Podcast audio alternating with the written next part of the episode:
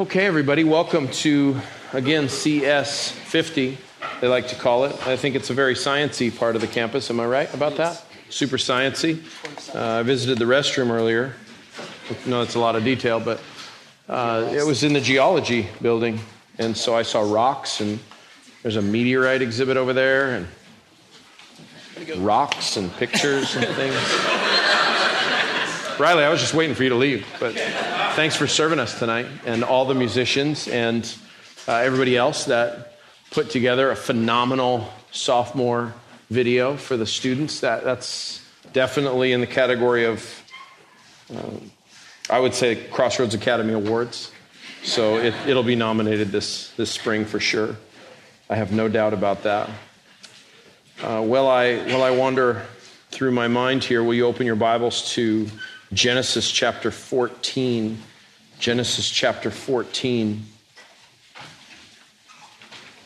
Really excited about this chapter. If you've been with us for a few weeks, uh, you know that we're going through the life of Abraham. Uh, Abraham is this significant person according to the three, you know, big religions in the world Judaism, Islam, and Christianity. All revere Abraham as a, a father, a patriarch. He holds special uh, significance and importance in all three of the world's major religions, as they call them. And that's certainly true in Christianity.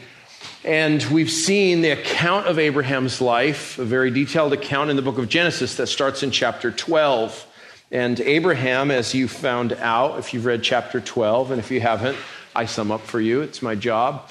Uh, Abraham was not uh, raised in a Sunday school class. He was not a good moral kid. He was not someone of, you know, massive political significance. He wasn't uh, some big deal in the ancient world. He was a uh, just a man, an elderly man, actually, from a land called Ur, uh, a place in Mesopotamia, uh, the east side of the Euphrates River in that ancient Near Eastern place.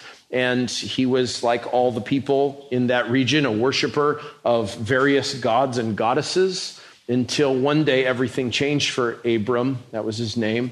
Uh, the God of the Bible, Yahweh, the God who the book of Genesis says is the creator of everything in this world, uh, revealed himself. He spoke personally to Abram, and he didn't just introduce himself, he instead commanded Abram to be his follower. In this great moment in Abraham's life that would become a defining moment. He has to decide if he's going to stay with his people and his family and his gods and goddesses in his society, in whatever role he had, or if he's going to leave all that behind because of this revelation from a God he did not know until that moment. And Abram becomes this first example to us of a profound kind of faith, a faith that the Bible uses throughout, all the way to the New Testament, to demonstrate to all who would have faith going forward what real faith looks like. Abraham becomes an example of faith, faith exemplified. And he does so by that initial act of obedience because faith is always responsive. In other words, faith doesn't come out of nowhere or thin air. It's kind of the common misnomer. People talk about faith being blind. Faith is usually something that's seen as being uh, in hostility to the geology building, uh, something that is anti science. There's math and science and measurable stuff, physical properties of this universe. Uh, what was the thing we were talking about at Covell today? That was some kind of chemistry that's really, really tiny quantum chemistry. Thank you. Again, I went to seminary. I'm kind of a you know a history major, not my jam. So there's there's that is how people normally think, and then they think there's stuff like you know the Bible and Peter Pan and you know stories that that kind of thing. But our God is a God of history, and faith doesn't come out of anywhere, uh, out of, or out of nowhere, or out of thin air, or out of imagination, but instead, biblical faith, as it's presented in Scripture, is the response of a person to the revelation of God. And so Abram, like all true faithful people, responds to God's revelation of himself and leaves behind his people and leaves behind his society and leaves behind his gods and goddesses and follows after the one true God, the creator God who self identifies himself to Abram, and he follows him. But like all real faithful people, Abram is imperfect.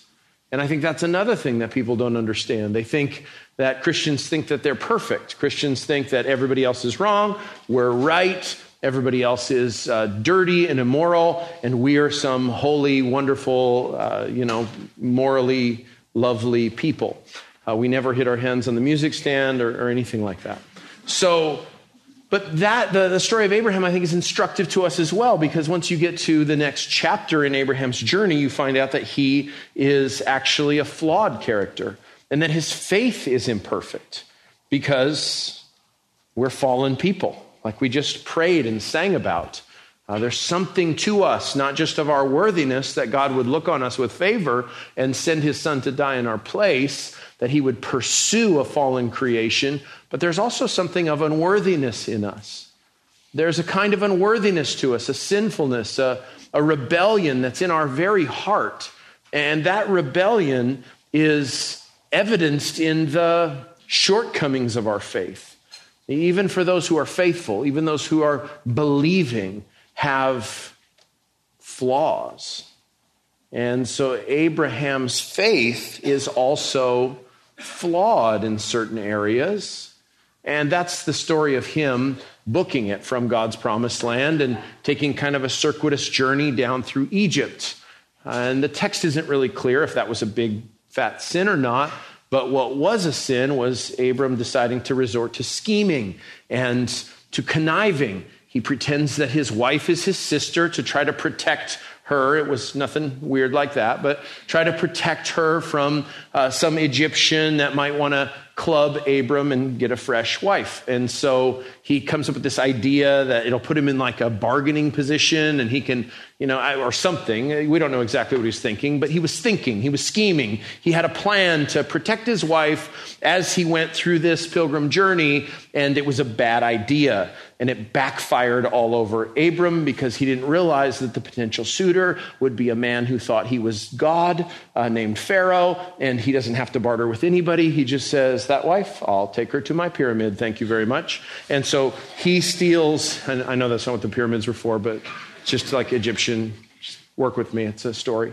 So it's a story about a story. So we, we pull, we pull, he pulls Sarah, and God decides that he's going to take over the story once again. He's going to rescue the flawed faith of Abram and cause all kinds of weird diseases to go onto Pharaoh's house and all Pharaoh's servants, uh, just a way of protecting Abram's wife. And uh, they decide, the Pharaoh decides, along with his you know, closest companions, uh, she's great, Sarai is, but she's not worth whatever this malady is. Uh, I don't know if their parts are falling off or they have boils or what it is, but it's not cool and it's not worth it. And so they kick her back to Abram. God solves the problem. Abram leaves Egypt even more wealthy than when he came, prefiguring the Exodus to come, but that's a whole nother story. And then uh, last time we were together, we see that Abram has bounced back. His faith has responded to trial responded to its own failure by becoming even stronger. That's what's awesome about uh, this, this section in Genesis that we looked at last time into Genesis chapter 13. Remember, now Abram is no longer a schemer. Now he has such confidence in the sovereignty of God. And, and part of that has just come from having his faith tested and from seeing God's faithfulness. And I think that's something that we can benefit from is, is the longer you're a Christian, the longer you walk with God, the more you will see the faithfulness of God played out in your life.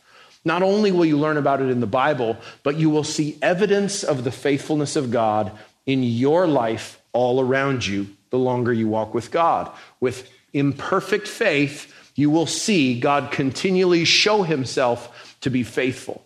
And so, as God was faithful in Abram's life, preserving his line and family and the promise that he made to Abram in Egypt, he now brings Abram to the, the place where he has so many possessions, so many camels, so much gold and silver, and so much goods and peoples and servants and everything else that his nephew Lot, someone who is not uh, underneath the blessing of God in any direct way, uh, has also received blessings and benefits from being associated with Abraham. And so now they are up on a precipice overlooking all of God's promised land, promised to Abram, not promised to Lot. And Abram, in this great act of magnanimity, of large heartedness, of great souledness, says, Lot, you have so many possessions. I have all these possessions. Our herds are getting mixed up. Our herdsmen are starting to, herdsmen's, that's the plural. It's either herdsmen's or herdi, uh, but multiple herdmen. So uh, you pick the land that you want. And in this great large souled act of generosity, which I think is also a, an attribute of real faith, of Abraham's magnanimity, he's so, so completely assured that God will keep his word no matter what, that he's able to say, Take whatever you want, take the best land. And Lot, if he was a man of righteousness, and I think at this point in the story he's not yet, he does become one according to the New Testament, but we're a long way from that. And Lot decides to take, of course, the best land and the land closest to Las Vegas. Las Vegas in the ancient world was called Sodom and Gomorrah. It was a place of notorious wickedness. Chapter 13 tells us all about it. We'll do a whole study on that in chapter 19, and I'll get in trouble, and it'll, we'll, we'll be together. It'll be fun. So that, that's, that's what's happening in the story. Lot takes this most fertile land, this most abundant land, and on the very edge of the promised land, the part that's the closest to Sin City, the part that's rampant with compromise, the, the evil of that land was legendary, and Lot was flirting with danger. And that brings us to the story we're at tonight. And the story we're at tonight to introduce chapter uh, 14 to you. It seems like one of those places in the Bible where you're like, what in the world does this have to do with my sophomore year? It's the story of nine battling kings in ancient Near Eastern geopolitics. And you're going to want to hang on to this because I don't know if there's a chapter in Genesis that's more helpful to a college student. And part of the reason is it's so surprising. It really is a story of an ancient war and some kings and people groups and city states that were a big deal back then, but aren't a big deal now, even in those who study the history of Mesopotamia. But it teaches us something, something that's so important as people of faith. And that's the lesson I want to grab onto tonight.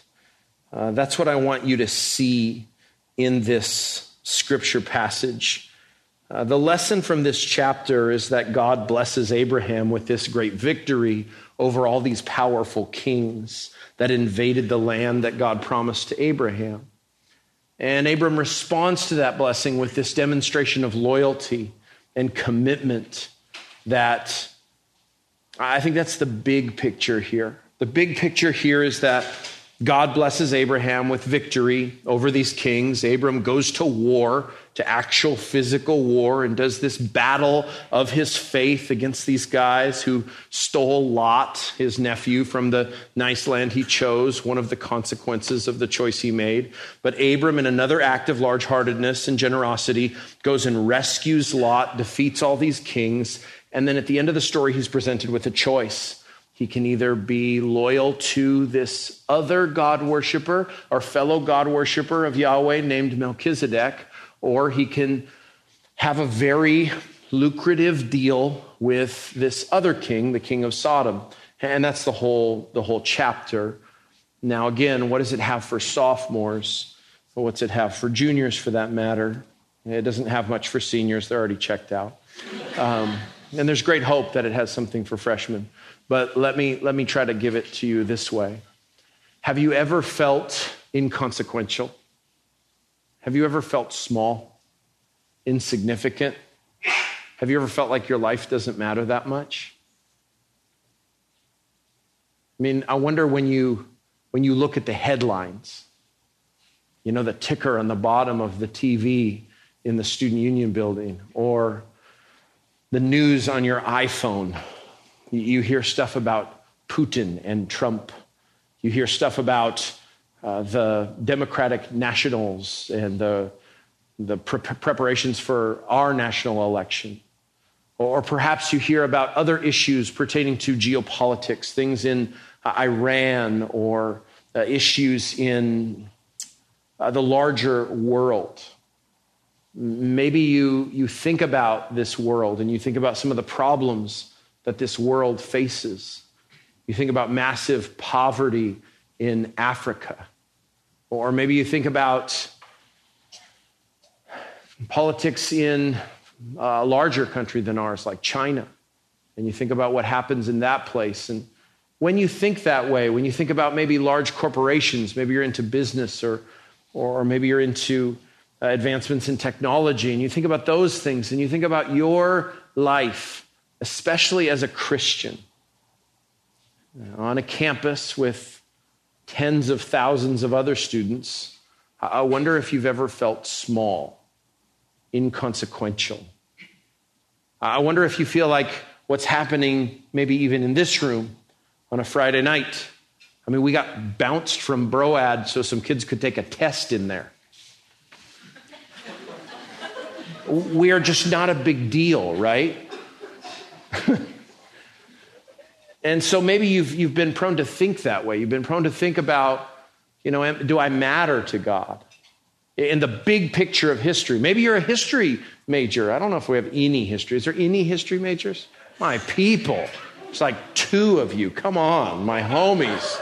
And so you think about the unfolding of world history, or you think about the, the nuances of colonial America, or whatever it is that you study, uh, the high Middle Ages, and you think, you know, being historical, not hysterical, historical makes you realize just, you know, our span of life is so small, and this world is so big, and this campus is so big, and the headlines don't have us in it. So why do we matter on the stage of world history? Why do we matter in geopolitics? That's where Genesis chapter 14 wants to show you that the man or the woman of faith is of tremendous consequence in God's economy. So rather than feeling small and inconsequential, rather than feeling that the, the difficulties that you face as a believer in the Lord Jesus Christ, as a follower of God, are something of insignificance, something of minute value in the unfolding of world history, I want you to know that if you are a person who follows God by faith, if you're a person who follows God by faith, your life matters in an extraordinary way to God. What God is doing in this world is not centered around who it seems to be centered around the people who dominate the headlines in the entertainment industry or those who might win a Nobel Prize. Instead, God's economy is dominated by faithful followers of God. They're at the center of his plan. They're at the center of his program. They're at the very heart of what he's doing in the world. And so, if you've ever thought for a second that you don't matter, I want you to hear a weird story of geopolitical movement of an ancient battle involving nine different kings from ancient Mesopotamia on the wrong side of the Euphrates River and I think that you might see that your life and your faith really matters to God. So let me read it to you. Uh, we'll, we'll, look at it in two parts, okay? And I'll just read you the first part. Uh, some of you like to take notes because you're godly. So I, I have an outline. I wrote it in my iPhone, and I will give it to you. Point number one. It's just two points tonight. Why, why, why must we do more? Number one, you, you've been hard at work all week. Just two points. Number one, verses 1 through 16 nothing can threaten the promised blessing of people of faith. Nothing can threaten the promised blessing of people of faith. Nothing can threaten the promised blessing of people of faith. And the person of faith, the person of God we're interested in tonight, is Abram. Chapter 14, verse 1 And I'll go through verse 16 and then we'll look at the second point. Number one, and it came about in the days of Amraphel, king of Shinar, Arioch, king of Elasar, Chedor Laomer, king of Elam, and Tidal, king of Goyim, that they made war with Bera, king of Sodom, and with Birsha, king of Gomorrah, Shinab, king of Admah, and Shemeber, king of Zeboim, and the king of Bela, that is Zoar. And those came as allies to the valley of Siddim, that is the Salt Sea. Twelve years they had served uh, Chedorlaomer, but the thirteenth year they rebelled. And in the fourteenth year, Chedorlaomer and the kings that were with him came and defeated the Rephaim in Ashtaroth, Karnaim, and the Zuzim in Ham, and the Emim in Shaveh, Kiriathaim, and the Horites in their Mount Seir, as far as El Paran, which is by the wilderness. And yes, I am pronouncing these with a Hispanic accent. I'm, I'm from New Mexico, it's how I roll. I used to live on a street called Juan Tabo. What do you want from me? So, verse 7 Then they turned back and came to En Mishpat, that is Kadesh, and conquered all the country of the Amalekites and also the Amorites who lived in Hazazon Tamar. And the king of Sodom, and the king of Gomorrah, and the king of Admah, and the king of Zeboim, and the king of Bela, that is Zoar, came out. And they arrayed for battle against them in the valley of Siddim, against Chedorlaomer, king of Elam, and Tidal, king of Goim, and Amraphel, king of Shinar, and Arioch, king of Elasar, four kings against five. Now the valley of Siddim was full of tar pits, and the kings of Sodom and Gomorrah fled, and they fell into them. But those who survived fled to the hill country. And then they took all the goods of Sodom and Gomorrah and all their food supply and departed. And they also took Lot, Abram's nephew, and his possessions and departed, for he was living in Sodom. And then a fugitive came and told Abram the Hebrew. Now he was living by the oaks of Mamre, the Amorite, brother of Eshcol and brother of Aner, and these were allies with Abram. And when Abram heard that his relative had been captive, he led out his trained men, born in his house, 318, and went in pursuit as far as Dan. And he divided his forces against them by night, he and his servants, and defeated them and pursued them as far as Hobah, which is north of Damascus. And he brought back all the goods and also brought back his relative Lot with his possessions and also the women and the people. Nothing can threaten the promised blessing of the people of God, people of faith.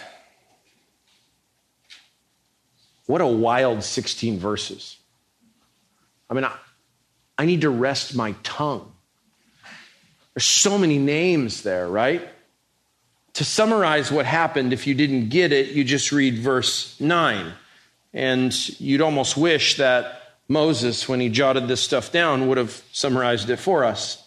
Four kings against five. That's the point. okay? So everything that happened there was to tell you four kings against five. But I want to note a few things, maybe three things, just in this kind of setup of understanding what really matters in a story like this because I think it helps us understand how God thinks about people who follow him. Did you notice all those parenthetical statements? That is Zoar. You know, it's like explaining what these places are called for later readers. So when liberals, God bless them, uh, read texts like this, they like to say, well, these are all kings who have no mention in extra biblical writings. And that is true. None of these kings, these people named here uh, in this first paragraph, are mentioned in uh, some of the you know classic places where you can find the names of kings in tells and scribes or in uh, scrolls and everything else. You can't find them there. And so they say, this is made up stuff. I don't think that's why this is here. I don't think it's so fictitious. I think the abundance of specificity is one of the reasons we can believe this very, very ancient account. Uh, there's been lots of kings and names mentioned in the Bible that are correlated in other ancient records, lots and lots from Babylon and even from Mesopotamia. One paragraph we have here where they're not. I don't think that's a huge problem in my apologetics. It doesn't really give me any pause in my faith. And I wouldn't be surprised if a headline came out 10 years from now where they found some rock uh, somewhere uh, near the Euphrates in Iraq uh, and they found the name of one of these kings. It wouldn't give me more confidence than I already have in the Bible, uh, nor would it undermine anything about my confidence in the Bible. I think the first thing I want to tell you is just the Bible presents itself not as a literary um, imagination or a literary creation, first and foremost. It presents itself in a very straightforward manner. And so the Bible, though not written as a science textbook and not written to be a study of ancient geography, is intending to present to you something that actually happened. And when something we have in the Bible is correlated by something in archaeology, or something in the, the natural sciences or something like that, it should not give Christians a kind of confidence that they lacked before in Holy Scripture. I mean, faith does involve, remember, responding to the revelation of God. We don't believe because of a preponderance of evidence. We don't believe in the resurrection because 500 people witnessed it. I mean, that correlates our faith. That may, in some ways, help you in your apologetics efforts, or maybe would help you as you study uh, reasons that Christians believe. But please understand that the reason you're a believer is not solely or simply because Christianity is reasonable. That isn't to say that Christianity lacks reasonableness. And so I think it's important that you strike that balance that okay, we're more than willing to admit that these kings don't have corollaries in ancient history. And I promise the rest of the sermon won't be as boring as this part. But I think it's equally important for you to know that your faith does not rest on extra biblical sources. So, what we have here is we have a, an account written to us as actual history and written with such care that he wants his readers to know that these places have been renamed to these other names. To me, that in and of itself is evidence of the historicity of an account like this. You see, this place, these many centuries before, was called this. But you, modern reader, would know it as this. Those little parenthetical statements are something to me that's a good reminder that what we're reading here is not Mary Poppins. What we're reading here is not Peter Pan. What we're reading here is something that is definitely from actual human history. And just because we don't have all the correlating arguments, uh, that doesn't mean that it's not true. So that would be a first thing. It would be a balance about both the historicity and uh, we have no need for more evidence than what we have here in the text. A second thing I would note here is that all the names are kosher. And I don't mean they're Jewish, I just mean that they're cool. In other words, those who study languages and those who study ancient geographical stuff would tell you that yes, these names are the right kind of names. In other words, there's nobody in here named Jeffrey. It's just not the kind of name they used back then. So there is no obvious problems in this text where Zoyabim and Aramphel and Shinar, both the place names and the kingly names, are something that have historical cred. They make sense. They're not fantastic. They're not made up. The other thing that you want to notice, and this is the third thing, is that this geography is authentic- authenticatable. It is verifiable. The Dead Sea region is probably the size of England, this whole area. And the journey being described, not just Abram's journey from Ur to the promised land, but these kings going around the bottom of the Dead Sea, that's still a place that has tar pits. You notice they were mentioned in verse 10, the valley of Siddim. Now, there was probably a lot more tar pits back then because tar became useful to peoples in time. But at that time, it wasn't useful except for a trap for these kings to get stuck in and to desperately need a shower. So it affected the outcome of the battle. But the geography of this thing is all very vivid, all very real, all completely correlates with the geography of that place today. Okay, that's enough about my three points to university students who may have apologetical issues with a text like this. Okay? Now, back to our main point. Our main point, remember, is that how in the world do we see this have anything to do with our faith? Well, if you were back in this day, these would be the Putins. These would be the uh, Kim Jong il. What's his name? On the horse. I love that picture of him on the horse. I love it so bad, I want it framed. I want a horse like that. Those scary political leaders in the world today, the mega powers that make the headlines, they would seem to be the focus of this text, especially that cat with the most difficult to pronounce name, Chedorlaomer. That guy was a big deal. It's clear in the text, he was a big deal. But what's fascinating about this story is that this whole mess of four kings against five only matters to the Genesis account so far as this huge battle between city states, which is what these were, you know about city states. They're, uh, they're, you learned about them in the sixth grade. We did flashcards about this this week at my house, city states. And these little city states were vassals or servants to these other powers, and they had access to both tar and to things like copper that was used for uh, weapons of war and farming implements, and, and way out in the desert where some of these powers were coming from that had these under vassal control. They controlled these city states, and all these city states were in rebellion, and so these powers had to come and keep them in check. It was this was this was CNN, not fake news CNN, big time CNN. There would have been reporters on the ground. This would have been international headlines.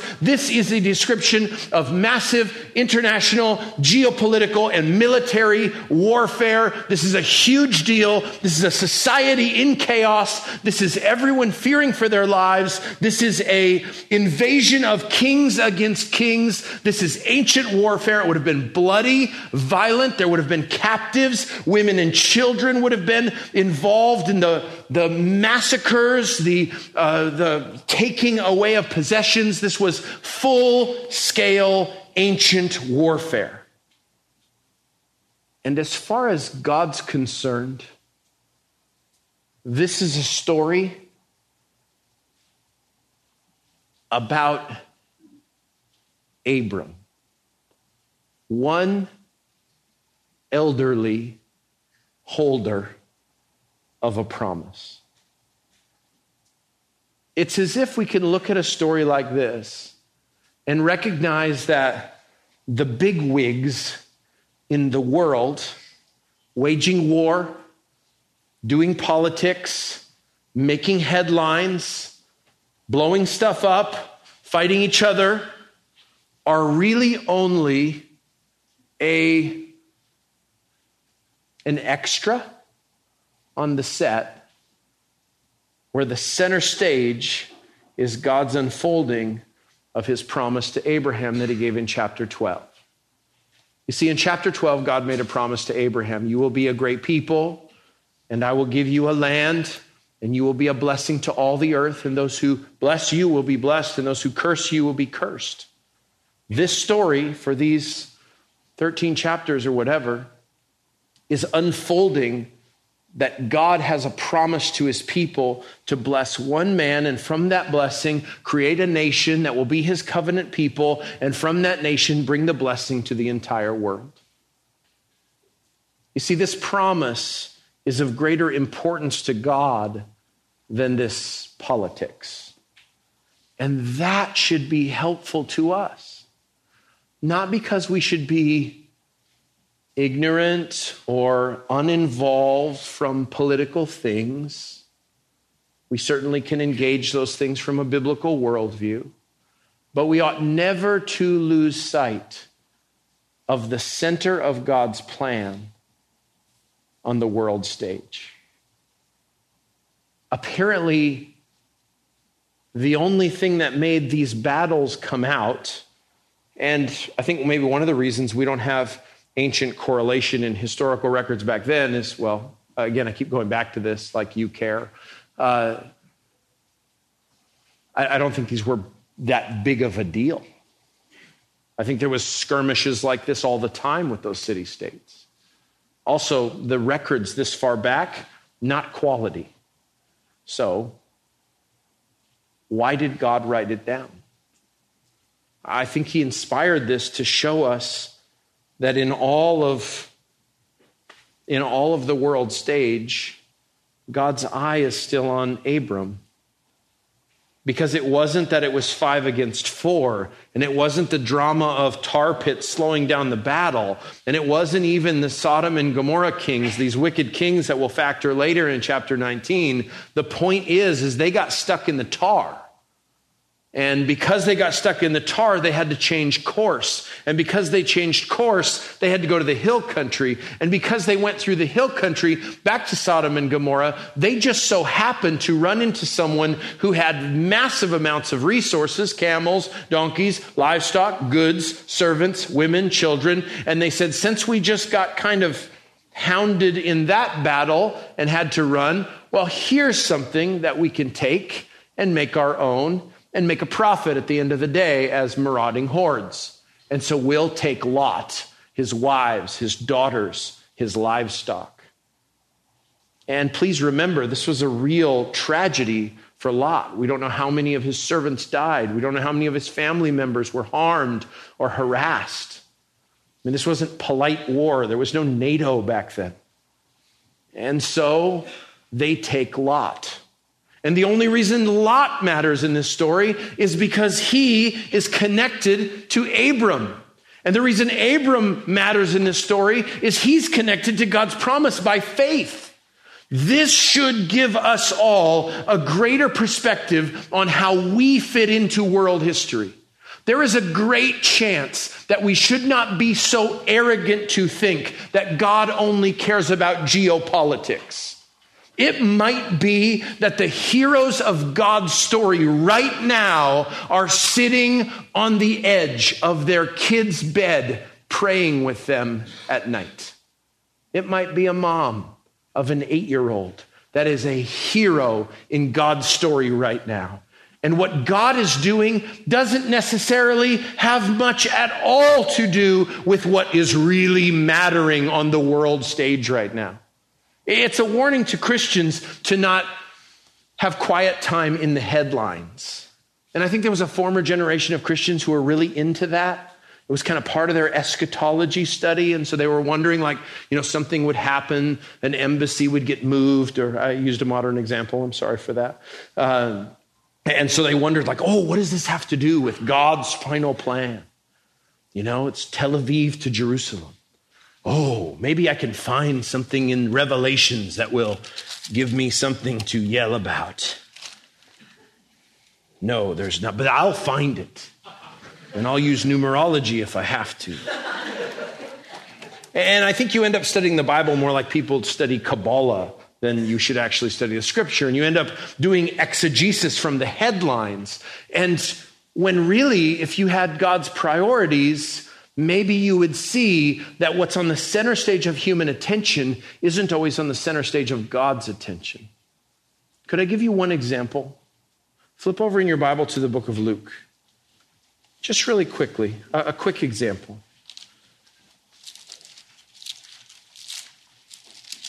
You could look at the beginning of Luke chapter 2.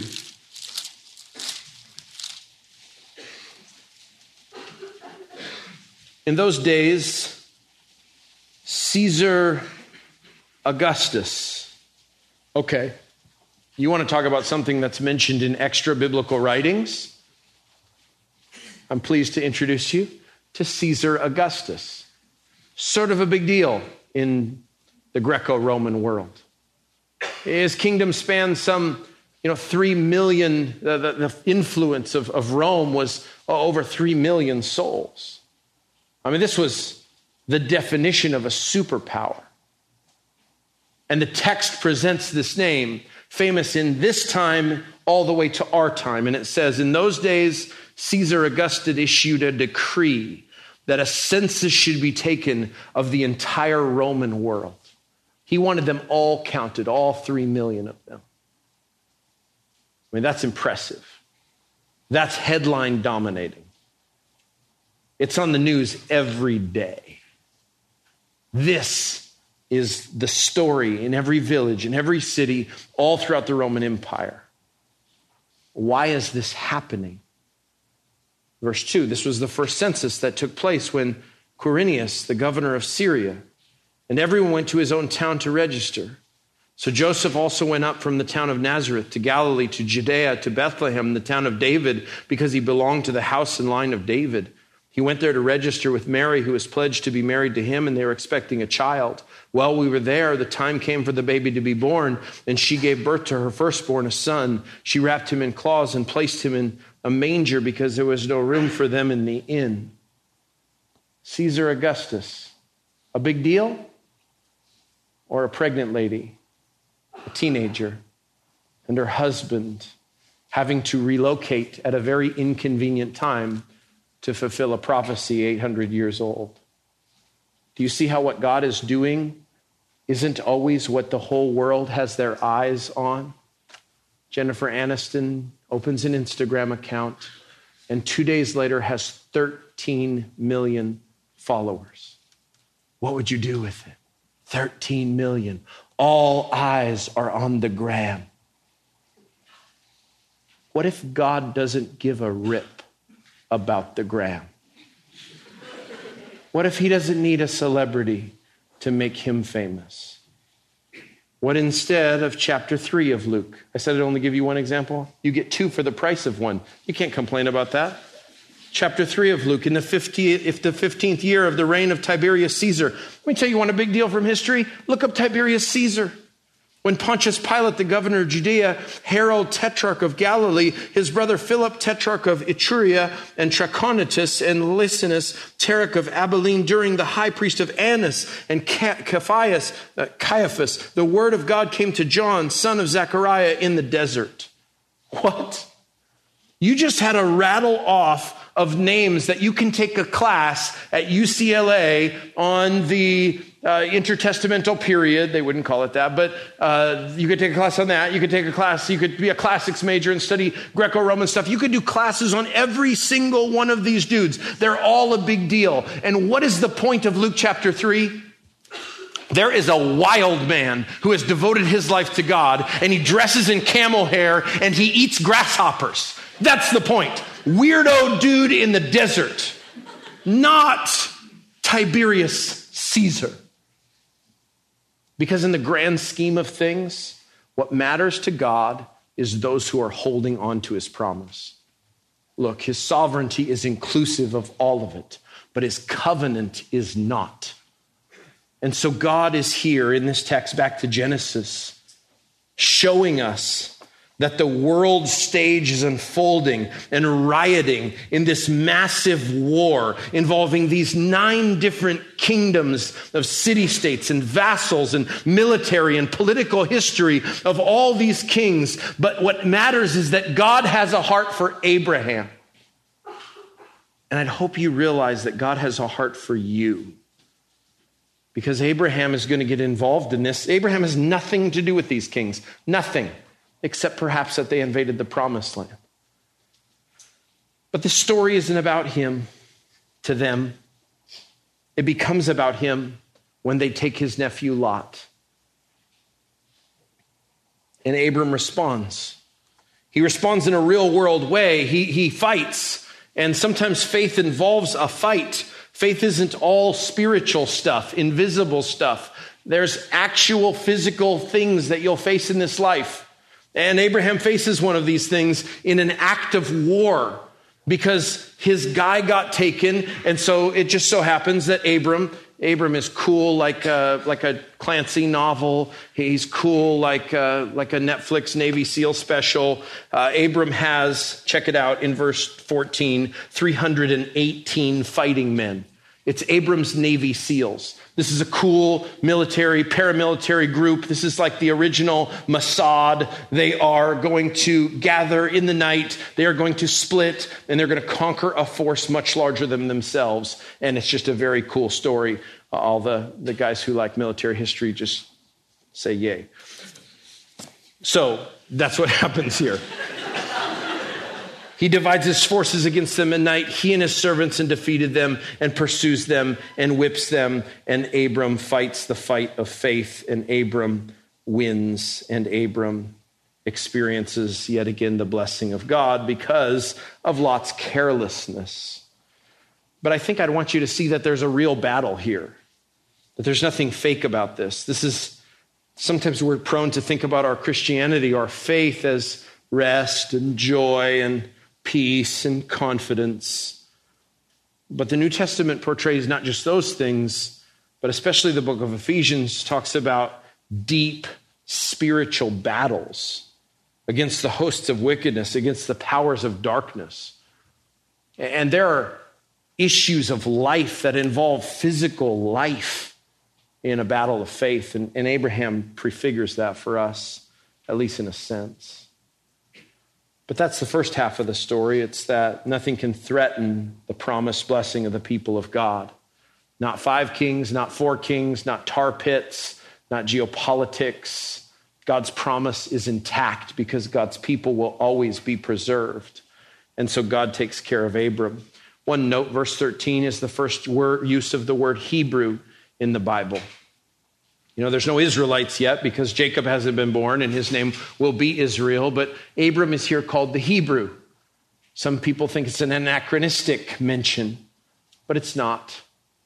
We don't know exactly what this word means. For a long time, Bible scholars thought it meant Apiru. It was an ancient word about people who wandered, like sojourners. They don't think that anymore. Linguists have studied the concept of Hebrew, that word, and they think it means one who crossed over one who crossed over. And so, at the center of this story that seems to be about warfare is just this mention of this man who crossed over. Crossed over what? Well, he crossed over that big river in pursuit of God's promise. And he crossed over from his former life in Ur and his false worship to the following of Yahweh. And so, here at center stage, again, we see Abraham. There's a second part, and this one's a little more simple verses 17 through 21. And it's this the world's blessings and God's blessings must be discerned by people of faith. The world's blessings and God's blessings must be discerned, they must be evaluated, they must be weighed by people of faith. In other words, I hope you heard that you are not peripheral to what God is doing in the world.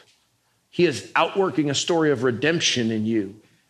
But that doesn't involve you floating or coasting or just waiting for that story to unfold.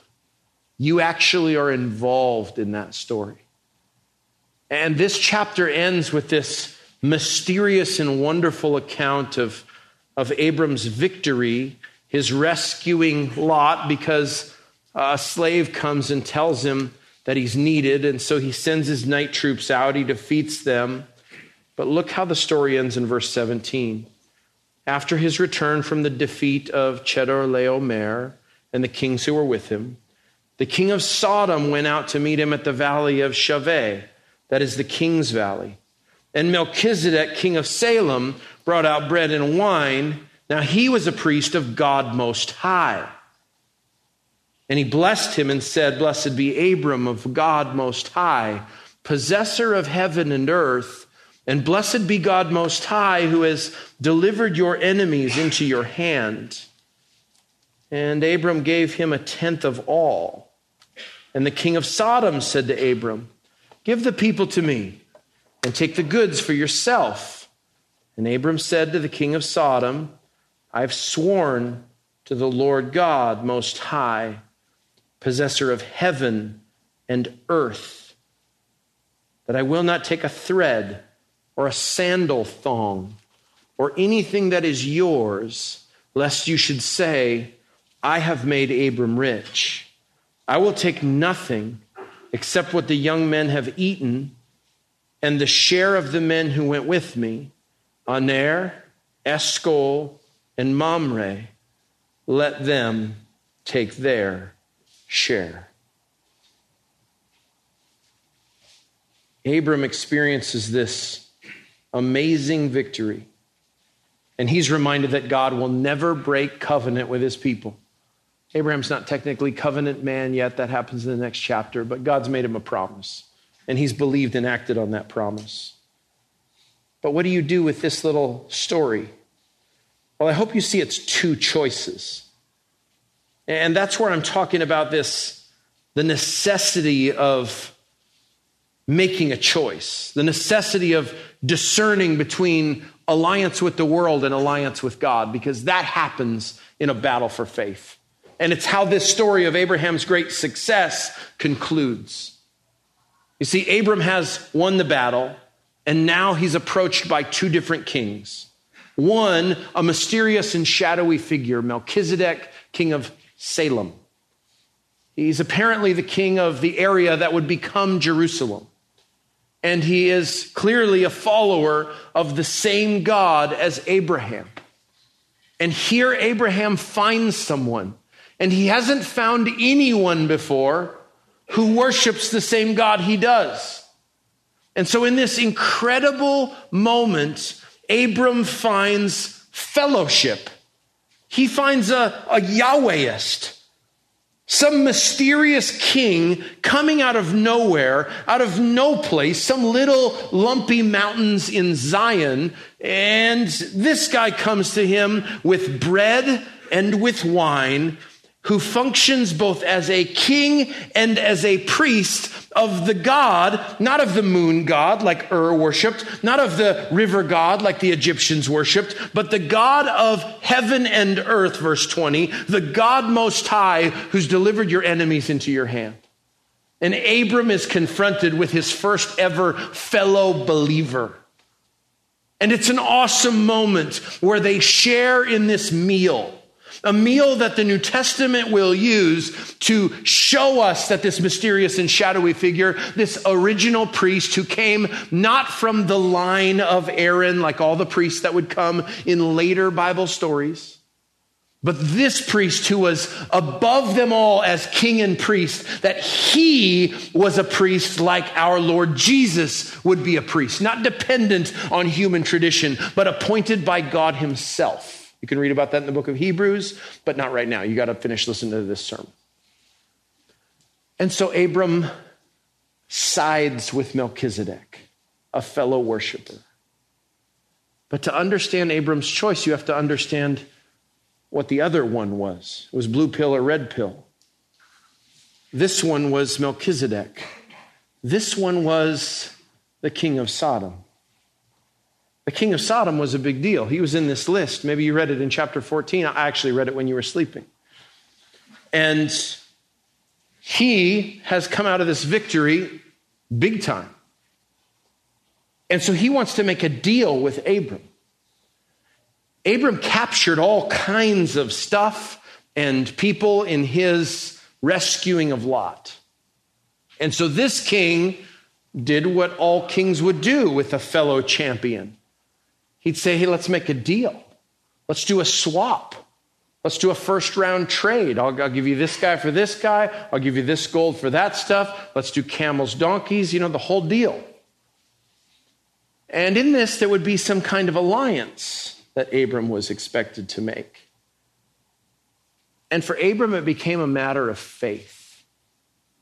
He didn't want God's promise to be at all intercepted or interfered with or in any way interrupted by human scheming and human involvement. Remember what God said I will bless you and those who bless you, I will bless, and those who curse you, I will curse. I will make you a great people. I will give you a land, and you will be a blessing to all the earth. Abram already went down the Abram way when he made Sarah his sister instead of his wife and tried to fool and outsmart Pharaoh.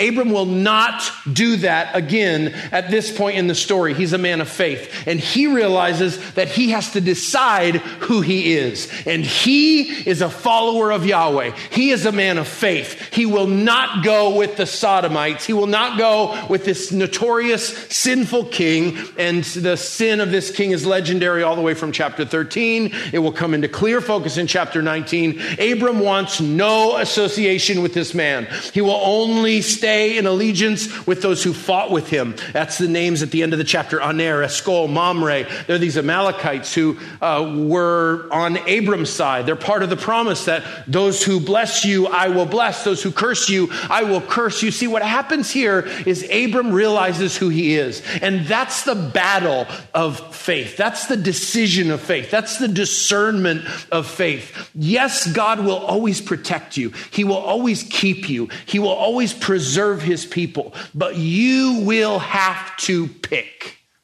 You'll have to pick sides. You'll have to pick righteousness. You'll have to follow God, and you'll have to align yourselves with those who align themselves with God. Look, it's not that Abram was some kind of Amish dude and he lived without electricity, though he did live without electricity. But, you know, he's outside of the society. I mean, Abram was a big deal. He mixed and he mingled and he, he engaged in commerce and he just knew that this was a choice that involved compromise or fidelity, loyalty, and allegiance. And he chose allegiance. That's what faith requires. There's this weird story I read from my ancestral homeland of New Mexico. It's neither new nor Mexico. And it's a story of a young man just a few years ago. His name was Matthew Prop. At least he thought that was his name. He was 21, 22 years old, not about your age, and he applied for a job in the penitentiary system in New Mexico. It's the only jobs they have there. That's where I'm from. And, you know, they do all the background checks for that kind of a thing. It involves your birth certificate, and they could not find his. And one thing led to another, and it turns out that his name wasn't Matthew Prop, but that's the name he'd always known. One thing led to another, and it turns out that his parents weren't actually his parents. He'd been kidnapped as a baby two decades before raised by these people, and he was, his last name was actually Rossini. He was from New York. But these people, in kind of a child dispute, they were relatives or something, they took him. Uh, he was in their foster care, one of those kind of stories. Anyway, the details don't matter. Google it if you care. And Matthew Prop had a dilemma because it turns out his parents were actually kidnappers. This is a Disney movie, too, by the way. Rapunzel, let down your hair. It's kind of that. But anyway. Matthew Prop had this moment of his life where he realized he wasn't who he thought he was.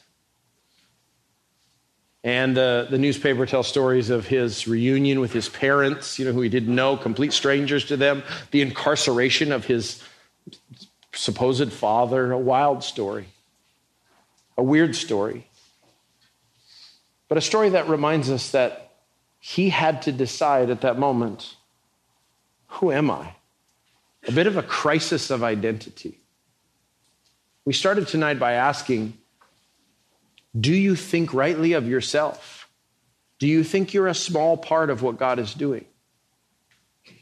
And I hope you've seen from chapter 14 if you're a person who follows God by faith, the unfolding of his story of redemption, the unfolding of his promise, which culminates in the coming of Jesus, his death on the cross and his resurrection, and then his glorious church spreading throughout this world, consummating in his recreation of all things, that is the main story. America, an experiment. Political parties, meh. Geopolitics, so what? 20 million followers on Instagram? Who cares? At the center of God's story is God's people holding on to God's promise and making choices that involve allegiance and loyalty and faith. And that's at the very center stage of what God's doing in this world. You can be assured of that.